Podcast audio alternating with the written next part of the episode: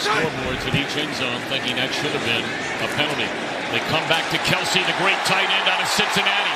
And he's inside the 35 to the 31-yard line. That's how you can determine between play action and the actual run. That's great stuff. Great stuff. Mahomes finds Kelce.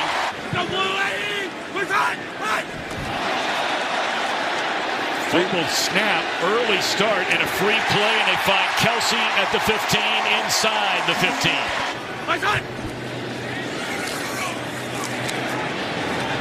What a catch by Kelce. Oh, my goodness. That takes guts to make that call. Kelce. Look at the big fella. And he's inside the 20. He sidestepped Reuben Foster. So the 13 touchdowns and just 25 interceptions so far this season as, or incompletions, I beg your pardon. Four or five on third down conversions, the Chiefs, and make it five out of six. Kelce, the favorite target today, his seventh reception, and that puts him over 100 yards for Kelce.